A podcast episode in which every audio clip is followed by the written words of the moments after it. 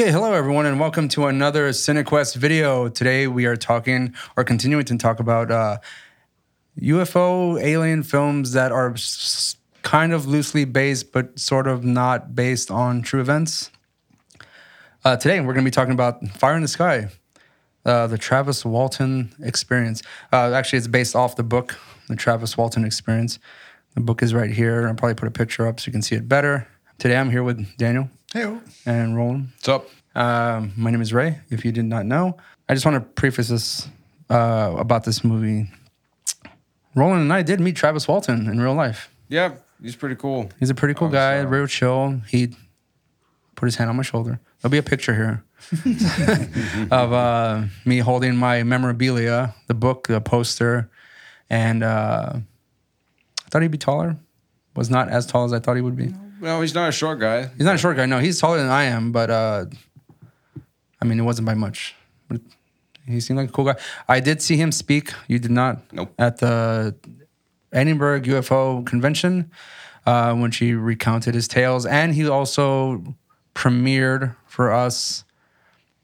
Now, I don't think it was we were the first, but he was kind of going around the. You want to feel like you were the first. Well, no, Just he was to going score around the that. convention circuit, like uh, No, showing like- his a movie. soft premiere. yeah, soft premiere of his documentary Travis. Spotlight was on the two of you.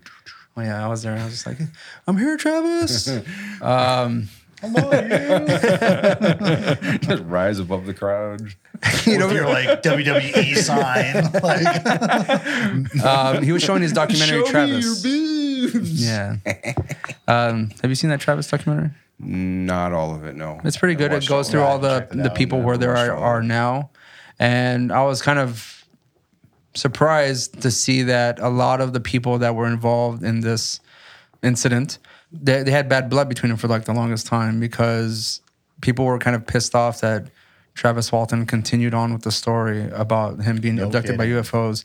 And it was kind of fucking with all their lives. Uh, people thinking they're crazy, you know, because initially people thought they killed him. yeah. So Right. they already like branded as murderers.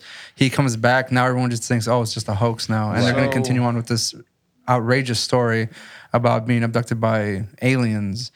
And I know, I think the guy that played uh, the Henry Thomas character, I think, uh, in the documentary, Mm-hmm. like I don't remember the guy's name. His name was Greg.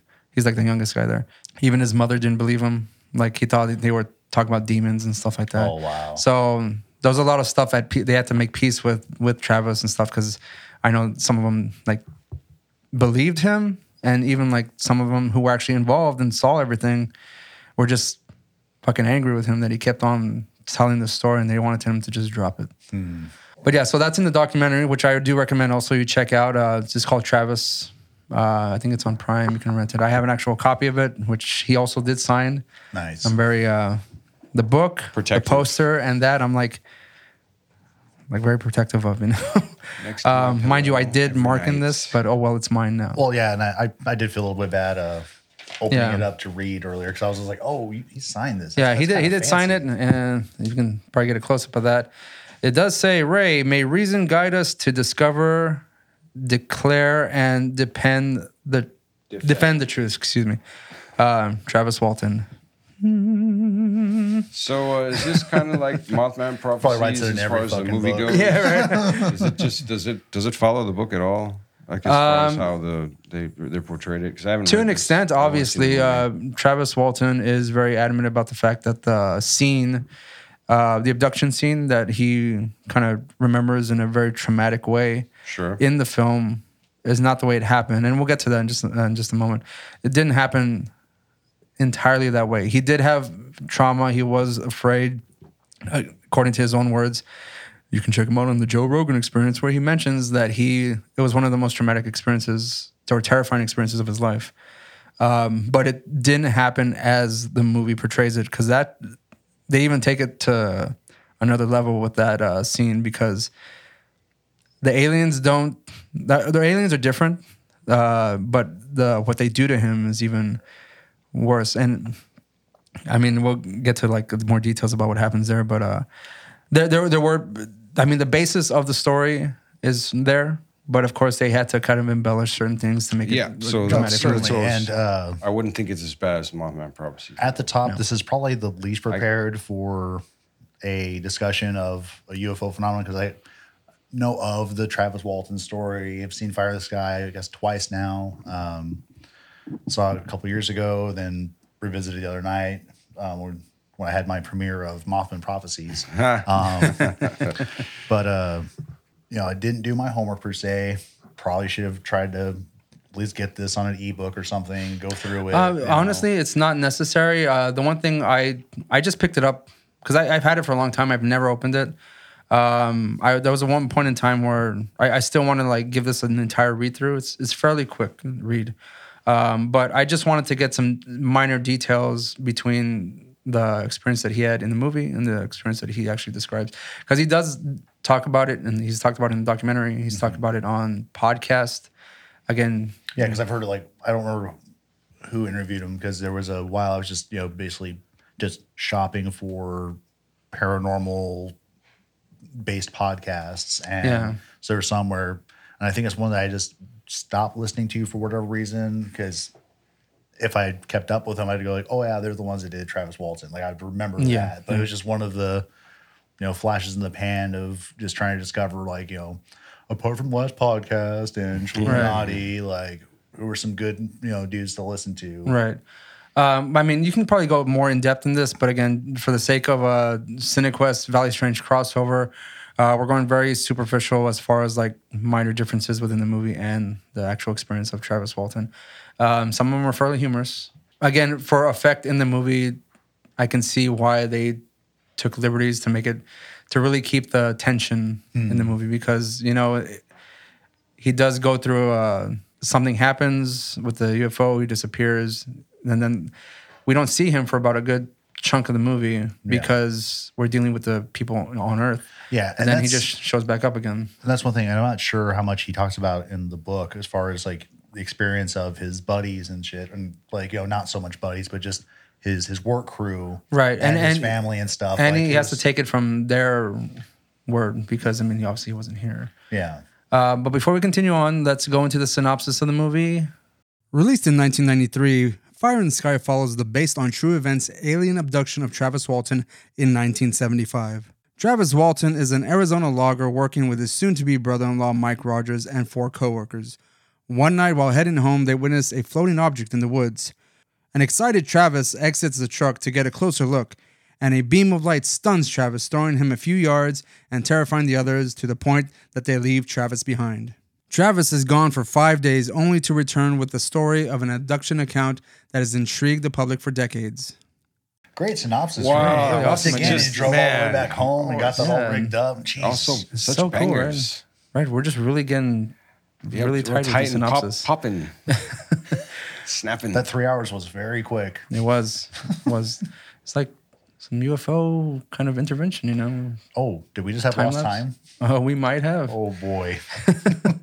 Um, initial thoughts of this movie. Uh, what are your experiences when you first see it? Uh, again, you were kind of going over that just a Yeah, bit. two, three years ago, um, just to get through it real quick. Um, I really liked it both times I watched it. Um, like, I thought was like pretty solid. And with the angle of focusing on, you know, his soon to be brother in law and Yeah. uh, the other workman crew, and then some of the like, you know, the laws side of it, you know, and how the town erupts and stuff. Like, that's one thing that I thought was really unique because yeah, there's been all these UFO movies and stuff, but and I guess maybe Close Encounters is very close in terms of like showing community impact of Right. some isolated viewings of or experiences of an individual or a few folks. And and the one thing about this movie is that, uh, or this even the actual story is that it's not just one person who was involved. There were many people yeah, who saw something that happened, and but yet, granted, only one person was abducted.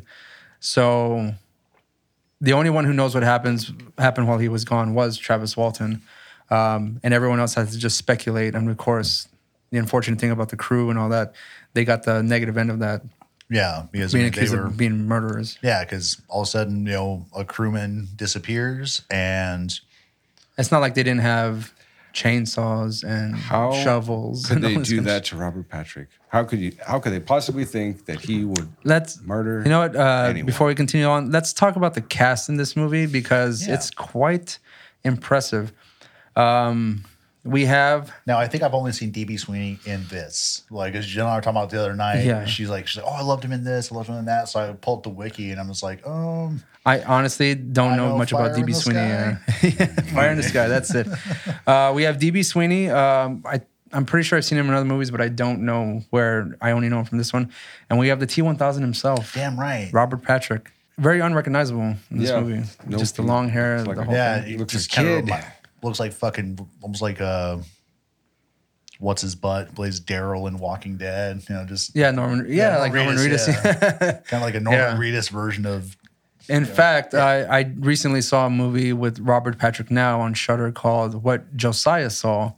And I will tell you this, uh, and, and mind you, I've also seen him in that uh, new series with uh, John Cena, Peacemaker. The Peacemaker. Oh, Uh, he's where, in that? Yeah, where he's like a, Yeah. A racist. Uh, he's He's the John- father well, Peacemaker, and he's like a racist superhero. The White Dragon. Yeah. Uh, but in uh, what Josiah saw, he's like a backwoods uh, hick type of person who has very much ancestral desires and stuff. And he's creepy in this movie. He's creepy as fuck because I don't know if he's had work done, but he has like a very pulled face and his hair is just like really short. It's like it looks like it's thinned out and his face is looks like it's been pulled. I'm he looks scary. I mean, he's getting old in there. And He looks, they- yeah, he looks trippy, you know. But I mean, it could be just his natural expressions. But uh, we have lighting. Craig Sheffer, who is also like in a lot of '80s movies, um, ladies of teenage rom coms, where he plays the asshole. All word. That's funny. He plays the asshole in he this does one play the too. Asshole, yeah.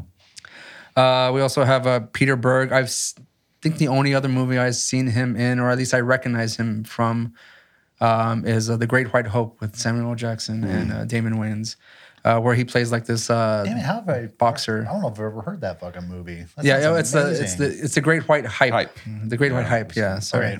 right. Yeah. He's, Same he- response. He's like he's like a punk rocker who used to be a boxer, and they try to get him to fight Damon Wayans, who's overweight and doesn't give a shit, because uh, pretty much Samuel Jackson is like the what's the guy that used to the promoter for Mike Tyson. He's the big hair kind of guy. Oh, Don, Don King. King. Don King. He's kind of like that character in this That's that's hilarious. Um, but we also have um, another uh, person who's no stranger to alien films, Henry Thomas. He's the young kid who also played Elliott in E.T. no shit. Yeah. So that's him, one of Roland's most hated films. I thought you were gonna say he played the alien. In, I know. I forget the other guy's name. I think it was uh, Bradley. I seen him in a bunch of other movies too. I don't remember. I can't his recall though. name was Bradley. uh, Noble Willingham, who plays the sheriff. oh, Uh, I've seen him in a bunch of movies also. Oh, and James Garner. and James Garner, fucking Maverick, dude. Yeah. Like, um, does a really good uh, Texas law Texas man law, yeah, vibe. kind of, yeah. yeah. Even though it's not, it's Yeah. not Texas, right? But I mean, like he has that kind of presence to him, and um, a man who's been around and he knows, Yeah, he's he- seen a lot of shit. You know, um, that's why he doesn't buy their story initially. Uh, but yeah, that's those are people like I pretty much know from this uh, film. But um, Roland, what are your thoughts on Fire in the Sky? uh, I mean, it's a cool film. Uh, this, uh, great actors. Have you seen it before? I thought I had, but thinking back, mm, I'm not sure now. Um, So probably not. I feel I like mean, like Fire in the Sky is like a I movie would've I like watched. Robert Patrick at all. I'm pretty And- sure like I've seen it like in Yeah. vicinity, but so I mean, like who I know? I've I feel like I've seen clips of that that crap because I mean it used to show it all the time on like TNT and USA and stuff. Yeah. And uh, so, you know, just flipping through the channels. It's like okay, cool. I'll watch this for like ten minutes or something, and next commercial break, change it again or some shit. And I I did I did catch clips of it. I just don't remember anything. So it might as well have not happened. So, and that's fine. That's fine because uh, it, Well, then what still- did you? Yeah, what do you cool think about it now? Then I mean, it's great. I I, I did enjoy it. Um, I, I I like the way it's shot. I like where it's shot. You know how they you know the cameras uh, had a good uh, quality to the to the um, the film.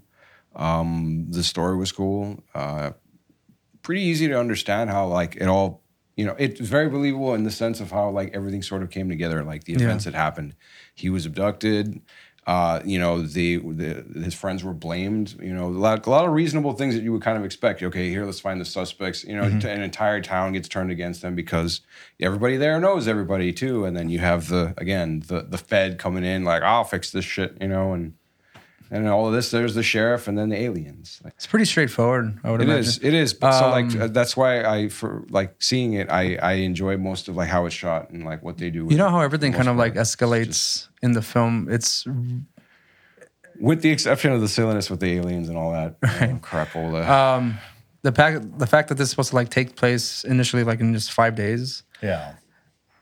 I'm just like a week goes by so fast and so much shit just So- occurs in that one week. I'm like back in the day since they didn't have the, the technology and the phones and all this other shit to distract them. Like Yep. you're kind of just in those moments. They're just really long. For some reason, I always say it make me think a lot of Jacob's Ladder.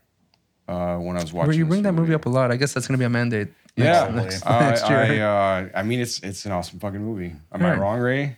No, you're not wrong. I know, but I'm just saying, but I, like you, I, it's, I- one that pops I feel. I do, I do, but like, yeah, because Jacob's Ladder has been invoked so many times on the we, podcast, uh, even not on the podcast. You reference Jacob's Ladder. I'll, uh, yep.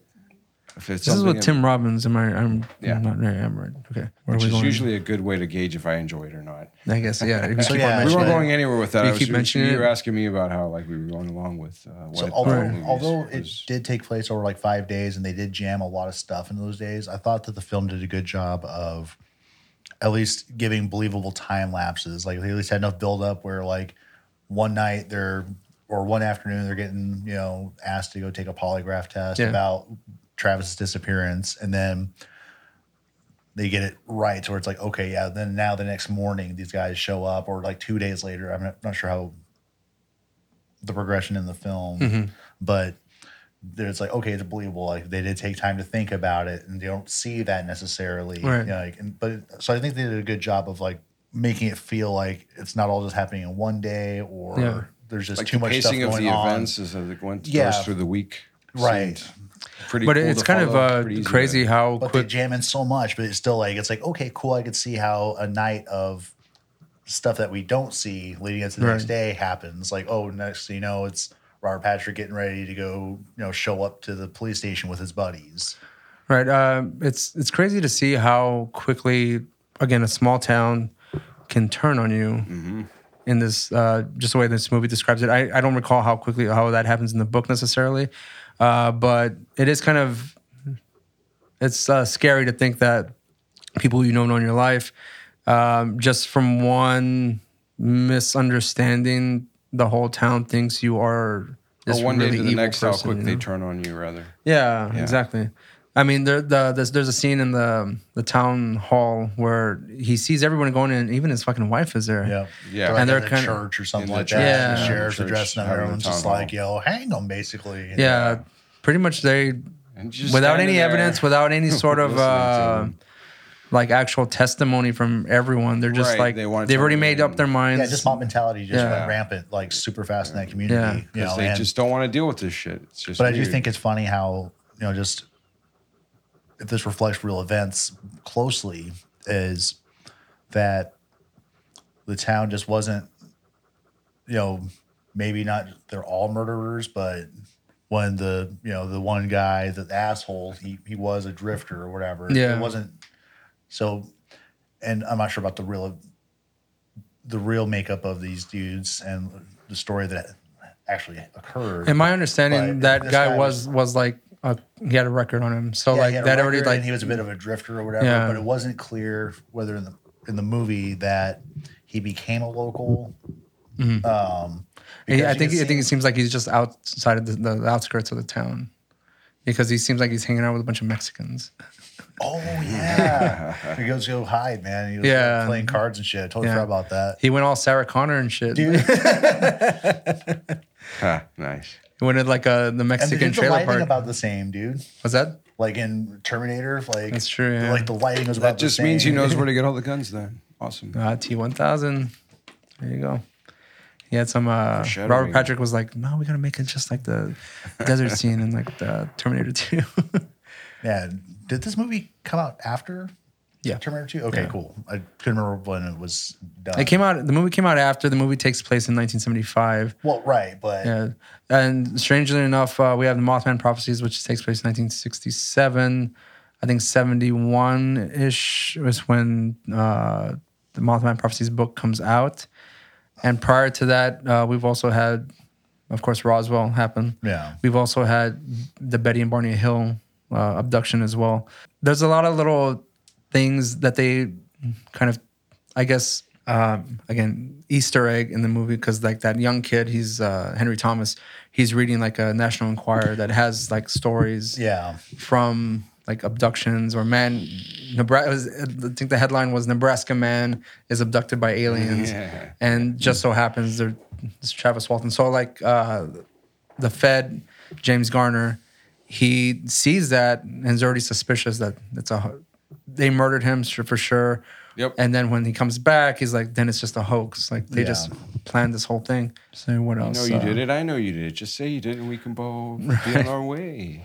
But I guess to set the Merry stage for the events as far as the movie goes, um, you got a crew of six, seven dudes. They're hardworking loggers. They've got a contract with the state or They chop something. wood. Yeah. But they're out clearing timber, and on the way back from work one night, they start seeing the what they call you know the fire in the sky, where you know just the It was just like a light. Uh, according to um, the actual events, they're pretty much play out the way they do in the movie. Like they're driving, they're kind of like all tired. It is in the evening. They see a light that they think there might be a fire, um, and then Travis uh, Walton gets out of the car, and they're like as seems like terrified as they are in the movie. They're in the according to him, they're like telling him to come back yeah and he gets zapped by the light and from his from his initial uh, thoughts is that he gets zapped from his perspective he wakes up on a table as accord in this movie he wakes up in this kind of weird gelatin kind of yeah like, like, fucking a weird Matrix like cocoon. Yeah. yeah. It was like Neo coming out. it's fucking disgusting Yeah, it does look gross. And I mean, I like how they added like the action because in, in his actual account, he does fight off the alien a little bit. Or he tries to He fight tries him, to yeah. fight him off, and then he comes upon one race of aliens, and he comes upon what is assuming to be another race of aliens in the s- spaceship. And we'll get to like what uh, those might have been in just a bit. But uh, in the film, uh, they I like when he like kind of breaks out of that thing, and there's like this whole room is all like you said matrixy, right? There's like a bunch of like little pods, like Pods just all over the lining the, place. walls and shit. yeah, and he's like floating, like holding on to whatever the fuck that thing is, and then he like floats directly into that one cocoon, and then like it's it's a fucking cool scene. Like he hits all this like gelatin kind of yeah. shit. And like, oh, And there's like a- people. Right, and there's like a fucking dead body in there that's been rotting. and That's fucking disgusting. It's fucking cool. But then he maneuvers his way into this room where there's uh, what seems like aliens, and he goes like, when he's like touching it, he goes like, space suit. and then of course that one comes up to him, and he's like, Whoa! kick him, you know. Then in that one scene, he goes to. Uh, like he's trying to escape, and then pretty much they capture him. They drag him to like the table, Mm-hmm. which he initially in the real one, he, the real account, he wakes up on. But They then put they, sheepskin over him. and- yeah, which is assuming like I don't know if it's like fucking hurting him in some way, or he's just still terrified because it seems like he's actually like lying on it, but he's like floating just slightly above the bed. And then of course they put that shit in his mouth and Yeah. that fucking dirty ass metal. T- they really had to make this uh, spaceship look dirty as fuck. like, oh, to me, I've always thought aliens to be really sparkly clean. you know, Yeah. like they don't have hair. They're like hairless beings. Well, and also reports of abductees. They talk about how there's like a like an antiseptic smell to the Yeah, place and shit. Like um everything's clean. Like Yeah, this brightly thi- lit. this uh this uh scene looks more like it's like it's from a hostel with like these like uh little people that have gone and like gone rogue and they're like taking Walls people's covered limbs in and selling them on the shit. black market or like something. it looks like the fucking cantina on Mos Eisley in the first Star Wars movie. Like just it looks dirty as fuck, right? And of course, there's like you see like the fact that they've actually been abducting people this whole time, and they have. It's, it seems like they have like malicious intent, but then he they just bring them back. yeah. You know, so what was that about? Yeah, so it's like what made him special because like he stumbled upon a once was alive person in one of Yeah. these pods. So like, what was special about Travis to where Because like, what was going to stop these aliens from just like knocking him back out, in Right. another pod, and go, okay, just watch this one. Like, Yeah, like how many jailbreaks have happened, you know? And so, do all these are the jailbreakies uh, like the chosen ones that get returned to Earth to spread the message to the aliens, and the Right. rest just become like I don't know biofuel or whatever. Like, Uh, regarding all that trauma that he goes through, and of course in the movie, and then there's there's one part in this film that that I still don't like to this day, and it's that last line he says in the movie when uh, Robert Patrick or Mike uh, Yeah. is asking him like, why do they think? Uh, I think he asked him like, why did they Oh, bring you it back? mean Where when he's he like, that dumb joke? Well, yeah, when he goes like, I don't think they're coming back, and he goes, why do you think that? And he's like, I don't think they like me very much, and then they're Yeah. both. yeah. and then they drive off. I guess I I, hated I guess I wiped that from my mind. I hated that line so much. I still don't like it. Yeah. I I'm like, totally that's a see how fucking would traumatic like as that fuck dumb experience, and shit. just like Yeah. they don't like me anymore. Why didn't they again, just why the again? Why did they drop him off? thumbs What up makes him so whatever? special? You know, And at the end, they high fived. Man. If they had jumped up in the middle and stopped midair, yeah. fucking Saved by the Bell theme song. Get probed. That's like our montage idea for uh, Mothman prophecies. yeah. Uh, regarding the people in the town, of Robert Patrick and everyone else, they gonna get forgotten as soon as uh, Travis comes back. You know, like Yeah, Travis kind of makes him feel like shit yeah. because like he They left him there. he feels guilty that uh, Mike feels guilty that he left him there. And was also just like, well, fuck you. It's an a- like, yeah, but I, I- I think that's Stick around at the end of the movie. That's why they make peace because uh, alien. Uh, um, he kind of Abducted. made it seem like like how dare you like left me behind. Yeah. Like, but you didn't. You went over there, asshole. saw. And of course, he went back exactly. to go look for him. That's the other. But That's true. I mean, in any situation like that, if you're with a group of people, Grown ass man. You one of you own gets out of the car when you're specifically yelling at him not to get out of the car, and Yeah. he gets zapped by an alien. I think in the car, like he's dead, he's dead, and then "Arr!" they all fucking take off. Fuck it. Leave him. Yeah, and I don't know if you've seen like the. I mean, I would have thought he was dead too because if you're in the film and you see him up close and he gets zapped, and then he was thrown like ten feet. yeah, but then there's like smoke coming out of his mouth. Oh, it yeah. seems, and you're just like, yeah, this fucker's dead, man. Like, See ya. run, everyone, get the Yep. fuck out. You just Um, got Death Star, bro. Let's get out of here. Um, there was a little bit of a comedic element to that whenever Mike drops them off in the middle of the woods, and then they're all standing there, and then they hear birds chirping, and they all fucking like freak the fuck out.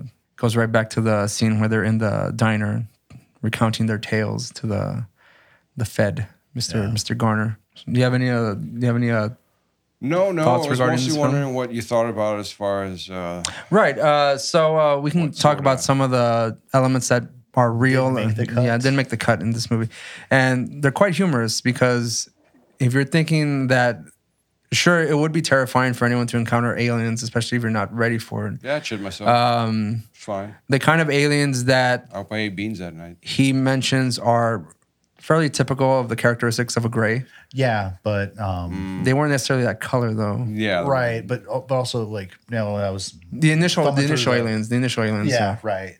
that he sees that are kind of standing over him in the in the little lab that they have there.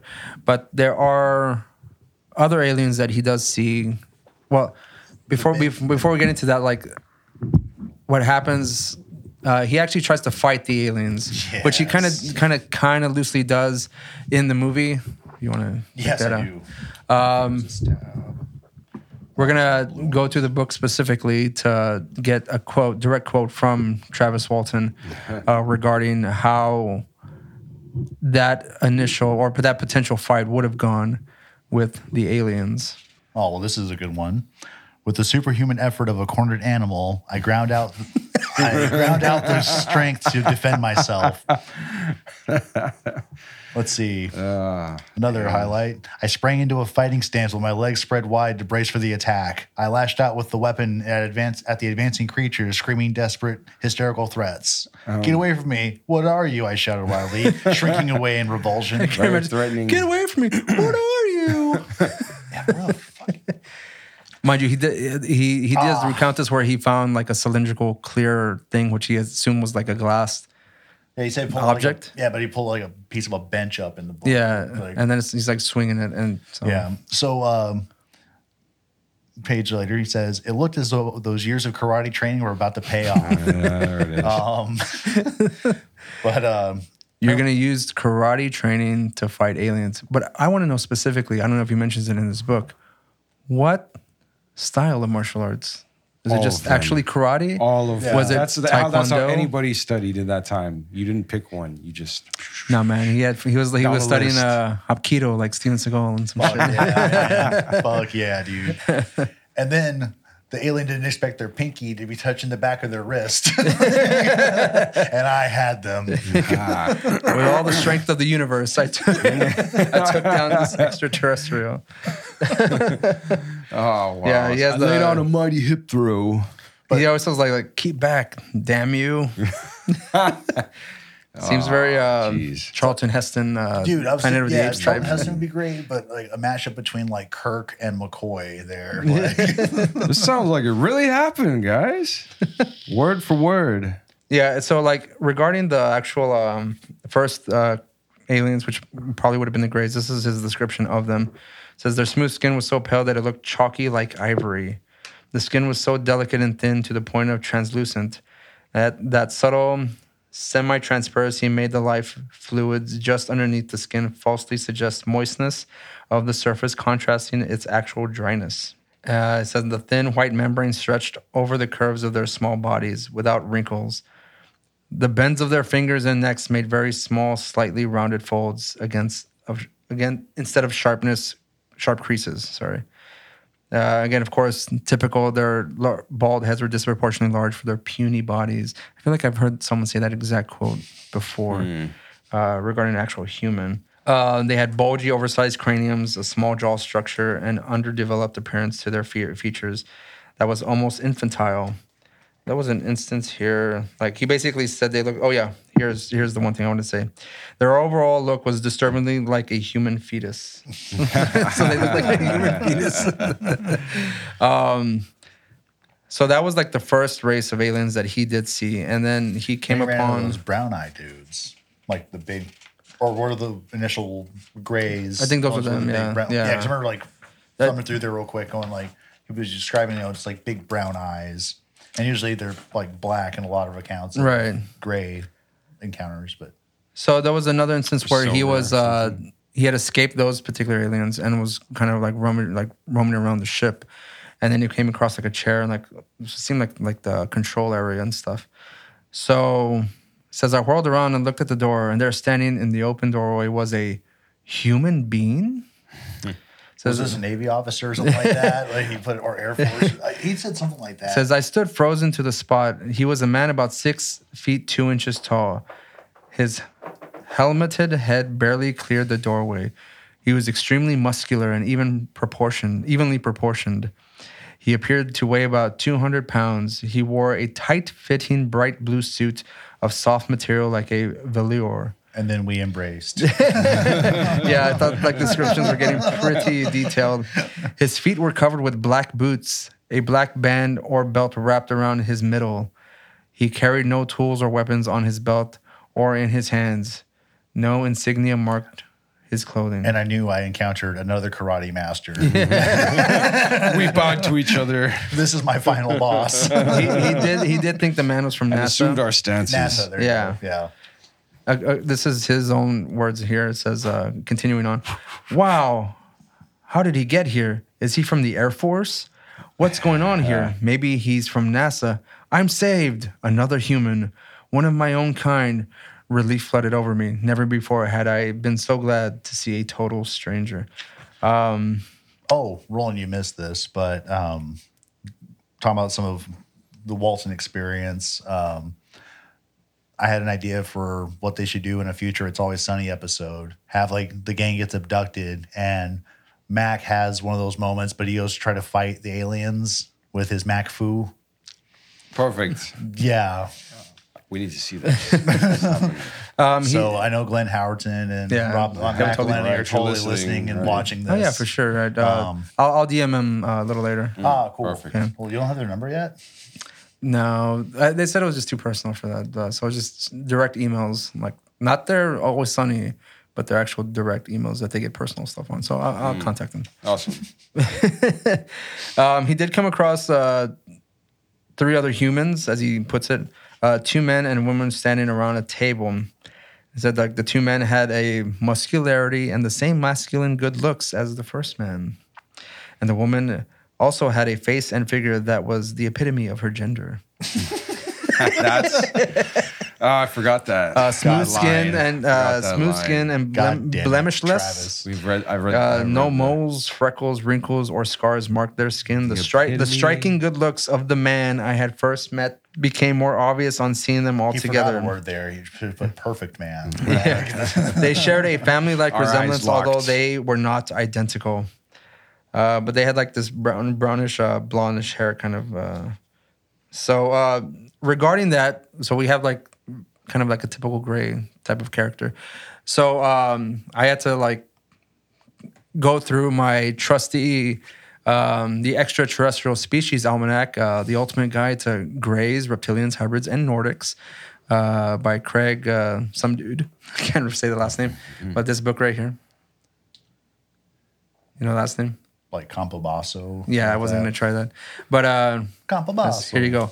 So I was kind of uh, after reading that little excerpt, kind of looking at the type of human aliens that they say here. What I came across was the Altairians. And the reason I, I was looking for physical characteristics because I mean that's the only thing he describes in the book necessarily, and it says the Altairians are indistinguishable from Earth humans, though they are smaller. Men six to nine feet tall, so like six. That's kind of like roughly around mm. what he said. Women are five foot nine to seven feet. The Altairians are a beautiful race. Men have toned, muscular bodies, and women are voluptuous. The epitome of their gender. Again, That's that's, what that means. That's right. Obviously. although Travis. although most although most are light skinned, some Altairian skin tones range from blue, green, tan, and brown to a variety of other hues. From breeding with other human races, the skin tone spectrum is the natural occurrence within star nations. The Altairians also study the colors in the suns and stars in planetary systems to understand how the frequency of light denotes our different skin pigmentations.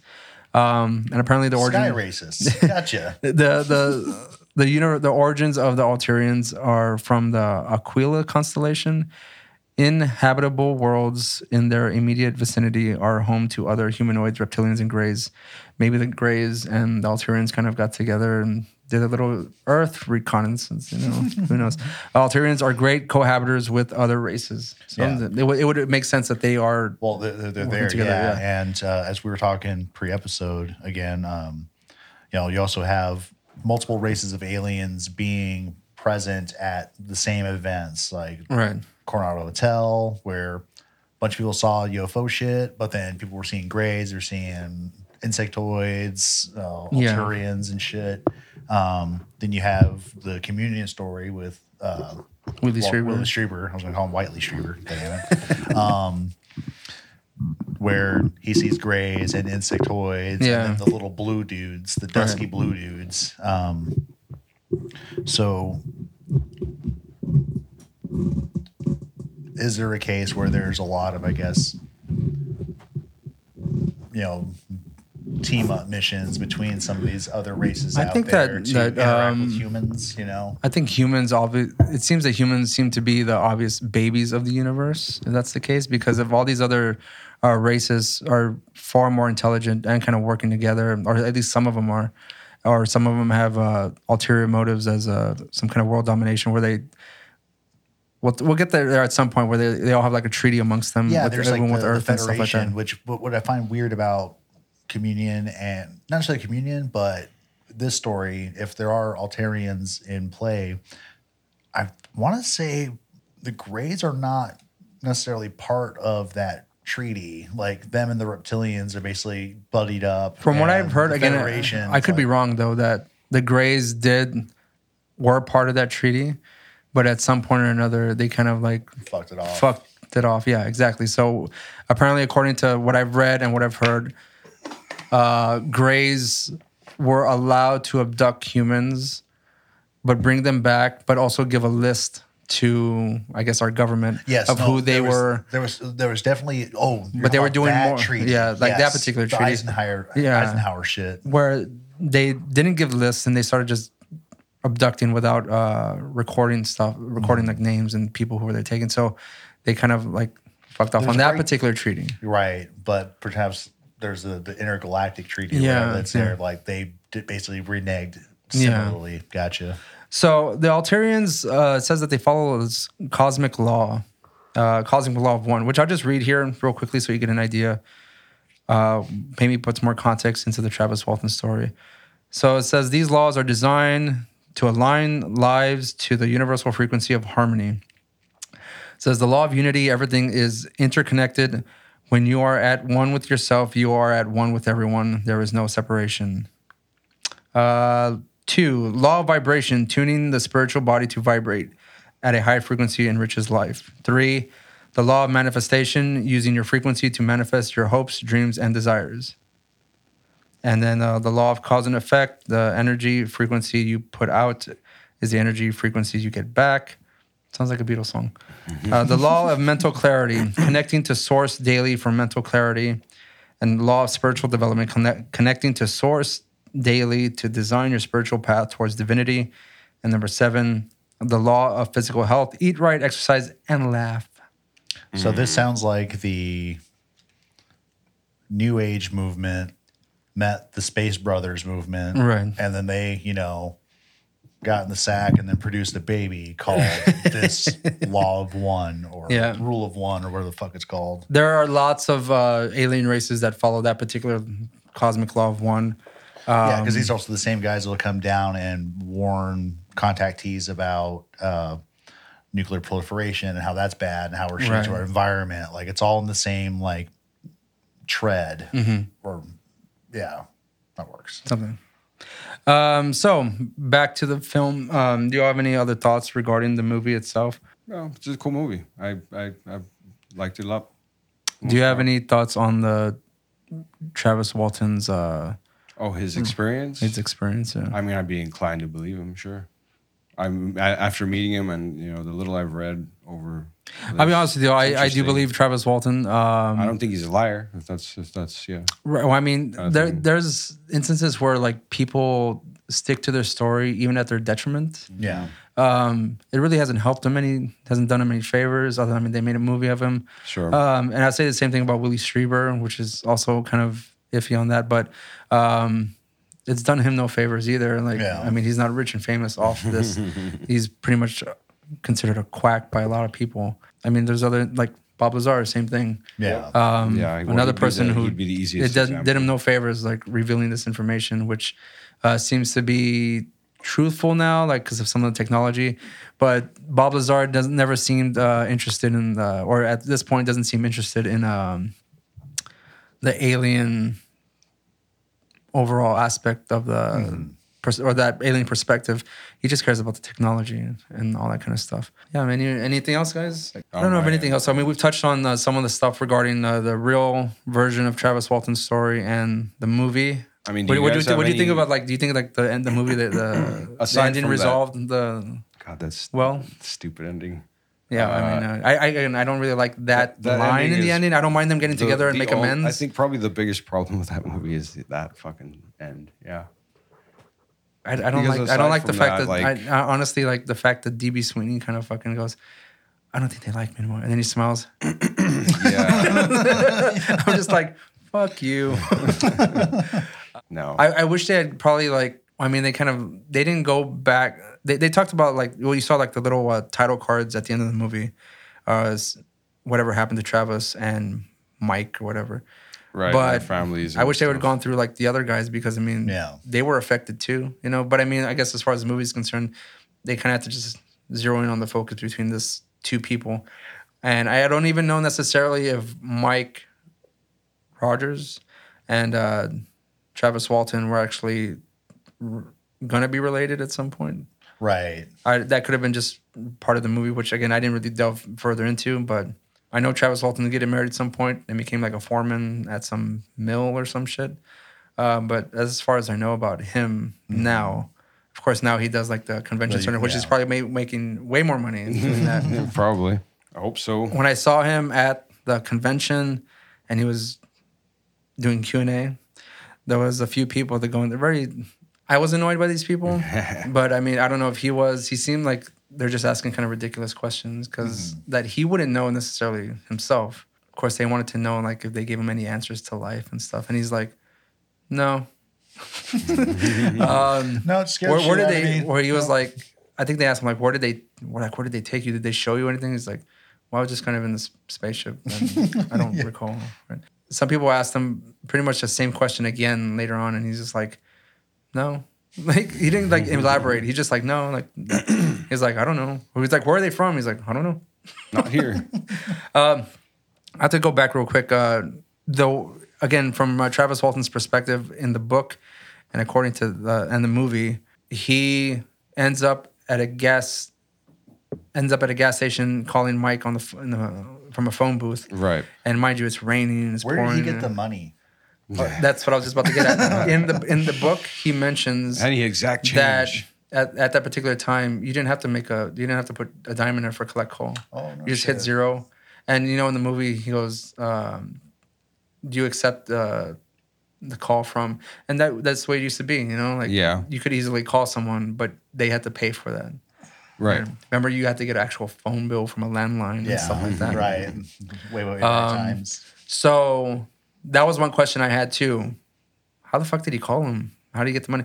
So basically, I think, in, according to the book, he wakes up on a road and he sees the spaceship take off, and then he's like just walk, going to the next gas station or the next one he finds because he's looking for a And a he makes a call and stuff himself. then? Yeah, so he, he said he goes to one phone booth that doesn't work, and then he That goes to the next one, and like that one did work. And he mentions he's specifically mentions like that I didn't have to use money, like he just had to like call the operator, Yeah. and then they did the collect call. Um, y'all remember those like one eight hundred collect? Yeah. commercials? You, you accept the charges. Yeah. From my understanding, in the his account, he called him. They gathered some people and they drove over, but he wasn't as traumatized as he was in the movie. Gotcha. You know how he's like all curled up and he's just like, Yeah. and she's like, Travis, you okay? Like, screaming and shit. yeah. He basically said he was tired and hungry. And that, of course, I mean, they gave him food and shit like that. He got him a glass of water. Travis, Um, you're not you and you're hungry. Have a Snickers. Product placement. Oh, What kind of candies did they have back then? Did they have candies back then? Yes. yeah. I mean, They They're, gave him they're all fucking, uh, lead lined, but whatever. No, man, they gave him fucking uh, candy, candy corn. classic yoo-hoo. sugar it up, Travis. Also, in the movie, they bring these like quote unquote UFO experts, uh, and they kind of like kind of wants a urine sample, but uh, in the actual account, they take him to a doctor the next day to do some tests on him to make sure there's no radiation. I think there was a person in there that was a quote unquote UFO expert. They kind of recommended that as being less intrusive as he is in the movie, where they're just kind of like berating, like they're all in like that little cramps bathroom. And then of course he touches the little, he sees the little dots and stuff, and he's just like, I mean that's cool. Oh, the syrup falling on him. It's Like- gross. But yeah, so what came of all that, I don't recall in re- in real life. Uh, other than we know Travis Walton is still going around talking about it because people are still interested. I mean, maybe you'll be lucky and you can go meet him. Well, yeah, you fun. can. Yeah. Um, I know Betty and Barney. Hill are dead, so can't really ask them about anything anymore. I'm pretty sure they'd be a hot topic, Yeah, a hot a guest on uh, any of these uh, convention circuits. They'd be like MUFON royalty, like you have like the trifecta of people. You have like the MUFON festival. You have like Von Däniken there, Whitley Strieber, Travis Walton, the corpses of Betty and Barney Hill. Uh, it'd be uh, Nick Redfern now. Nick Redfern too, or Yeah. Nick Pope also. He's that guy. Uh, makes the rounds also. No, and that guy from Ancient Aliens, the homeboy. with the- Tsoukalos, yeah. That guy, yeah. Is that how do you say his last name? Tsoukalos. Tsoukalos, yeah. I believe. He's the one bankrolling them all. Is that what he's doing? No. Oh, you're just like theorizing. You Okay. dork. I was like, is he like the one that started this whole ancient? You mean Aliens there's a chance? Jeez, dude. Let's get that guy on the podcast, Yes. man. Maybe we can get Travis Walton, Whitley Strieber, William Bramley. Let's not forget him. And uh, Wait. Yeah, Bramley might still be alive. Too. Is I he? think Bramley's still yeah, alive. 'cause Yeah. he was on some Ancient Aliens episodes a few Yeah. years ago. Oh, it sucked, man. We call him. He's just like, yeah, do the interview. he's like talking to us. Like shit, and of course, be like one of those like phone-in ones, and Yeah. of course, the line's gonna sound like an old Art Bell episode with the quality. Yeah. Yeah, I'm talking about aliens and stuff. Yeah. It'd be- It would be pretty fucking bad. You know, I was surprised, like, uh, listening to all those uh, old episodes of Coast to Coast with Art Bell, or even old radio stations, probably even like as early as late or early as 2001 ish, 2005. Like, the recordings of that sound terrible. they're they're awful. They fucking sound, it Like, sounds like even- someone recording them through a fucking speaker. Yeah, I mean that's like how like John Keel sounded. Like Yeah. that was a shit. and that was a phone that call. was a phone call. Yeah, that was that was a definite phone call. Uh, but even like the quality of Art Bell, again, it sounds like someone recorded them through a fucking speaker Mm. because they're not getting the actual direct line from the microphone from whatever board they were using. I don't even know if they were recording them at the time. Maybe they were. I don't know. But um, yeah, even even old episodes with uh, Bill Cooper and stuff like those sound like pretty bad. Also, I mean, you can hear it; they, they sound okay, but they don't have like near the quality of like some uh, loser low lives people with no uh, prior radio experience. Heyo. But yeah, any other uh, thoughts on Fire in the Sky? Only that Oh yeah, we also have ratings too. We didn't Oh, go through yeah. ratings and like. Oh, I mean, I assume that was next. I've yeah, got that is next. Yeah. I've got uh I guess some impetus to look deeper into the Travis story. You know, listen to a few Yeah. more podcasts. He says shit, as he rolls interviews. his eyes so heavily. Well, no, I was thinking about like just all just just the fucking source looking material. That's 'Cause, funny. like all the other crap apart from just reading the actual like Yeah, yeah. account. Um, but just like what all the other resources are out there. I mostly flipped through it, and yeah, it is. Honestly, like uh, going through this portion, um, as he has it broken down, the chapters are real short.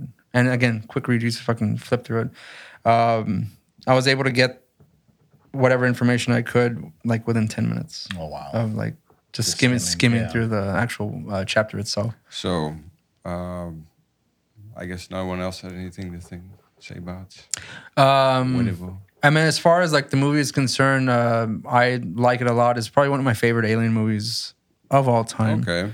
Um, Not the favorite, but one of them.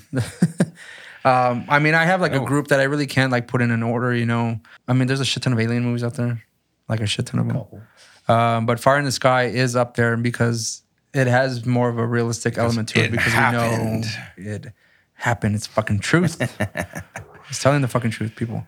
Um, but it also kind of like just further furthered my interest in aliens and UFOs and ghosts and supernatural shit, um, which to this day still exists, even when I was a kid.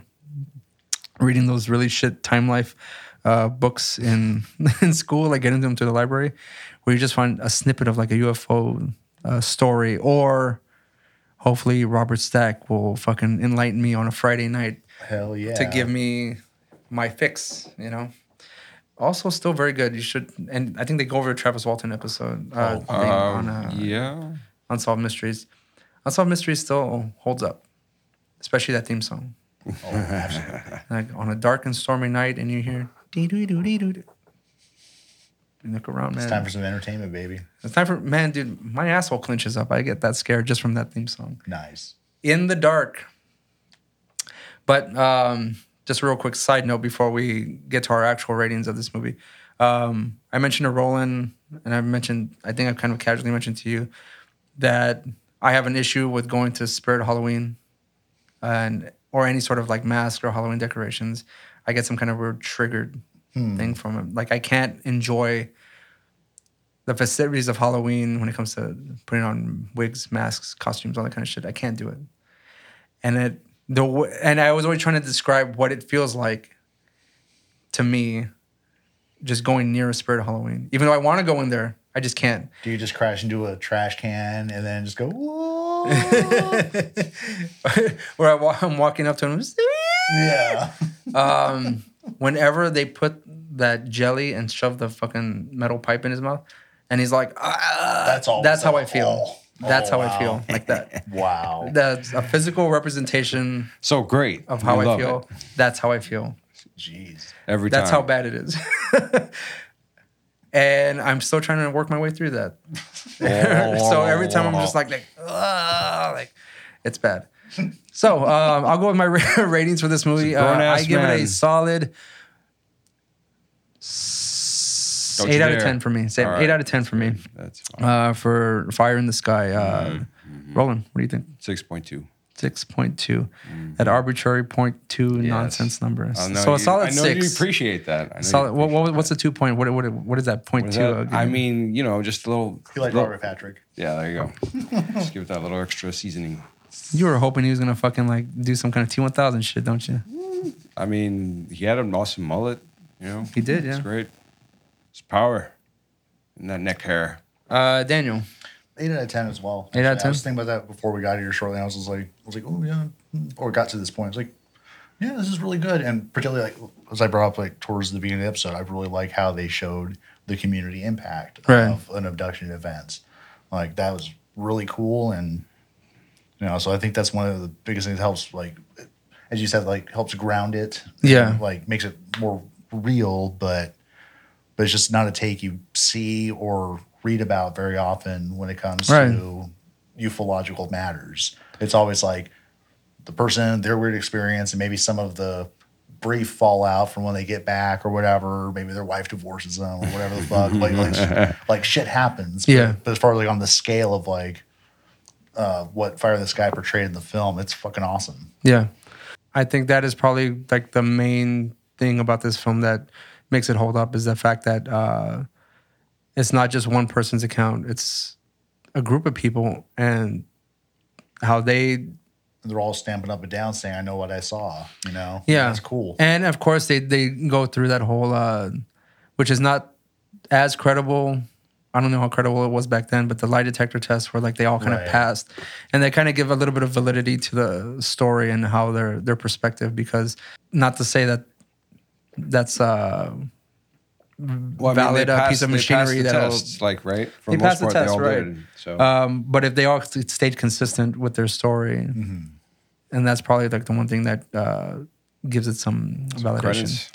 gives it credit, credibility. There you go. Um, so yeah, that'll be it for this episode. Be sure to like, subscribe, comment below. What do you think of the Travis Walton story? Uh, do you think it's fake? Do you think it's real? And uh, have you ever seen him at a convention? He has a sweet stash, like a Tom I have Selleck seen- stash. Like video Yeah. interviews with him and stuff. Yeah, very sweet. Yeah, and he can wear a hat real cool. I don't know. And he always wears a suit. He wears a suit. now. I- Very old yeah. school kind of guy. He had a really nice old ass. Not like Bob Lazar wearing t-shirts. um, but yeah, that'll be it for us. Uh, stay tuned for our next, based on a true story, Ish. alien UFO ish type of space. episode. We'll see you next time.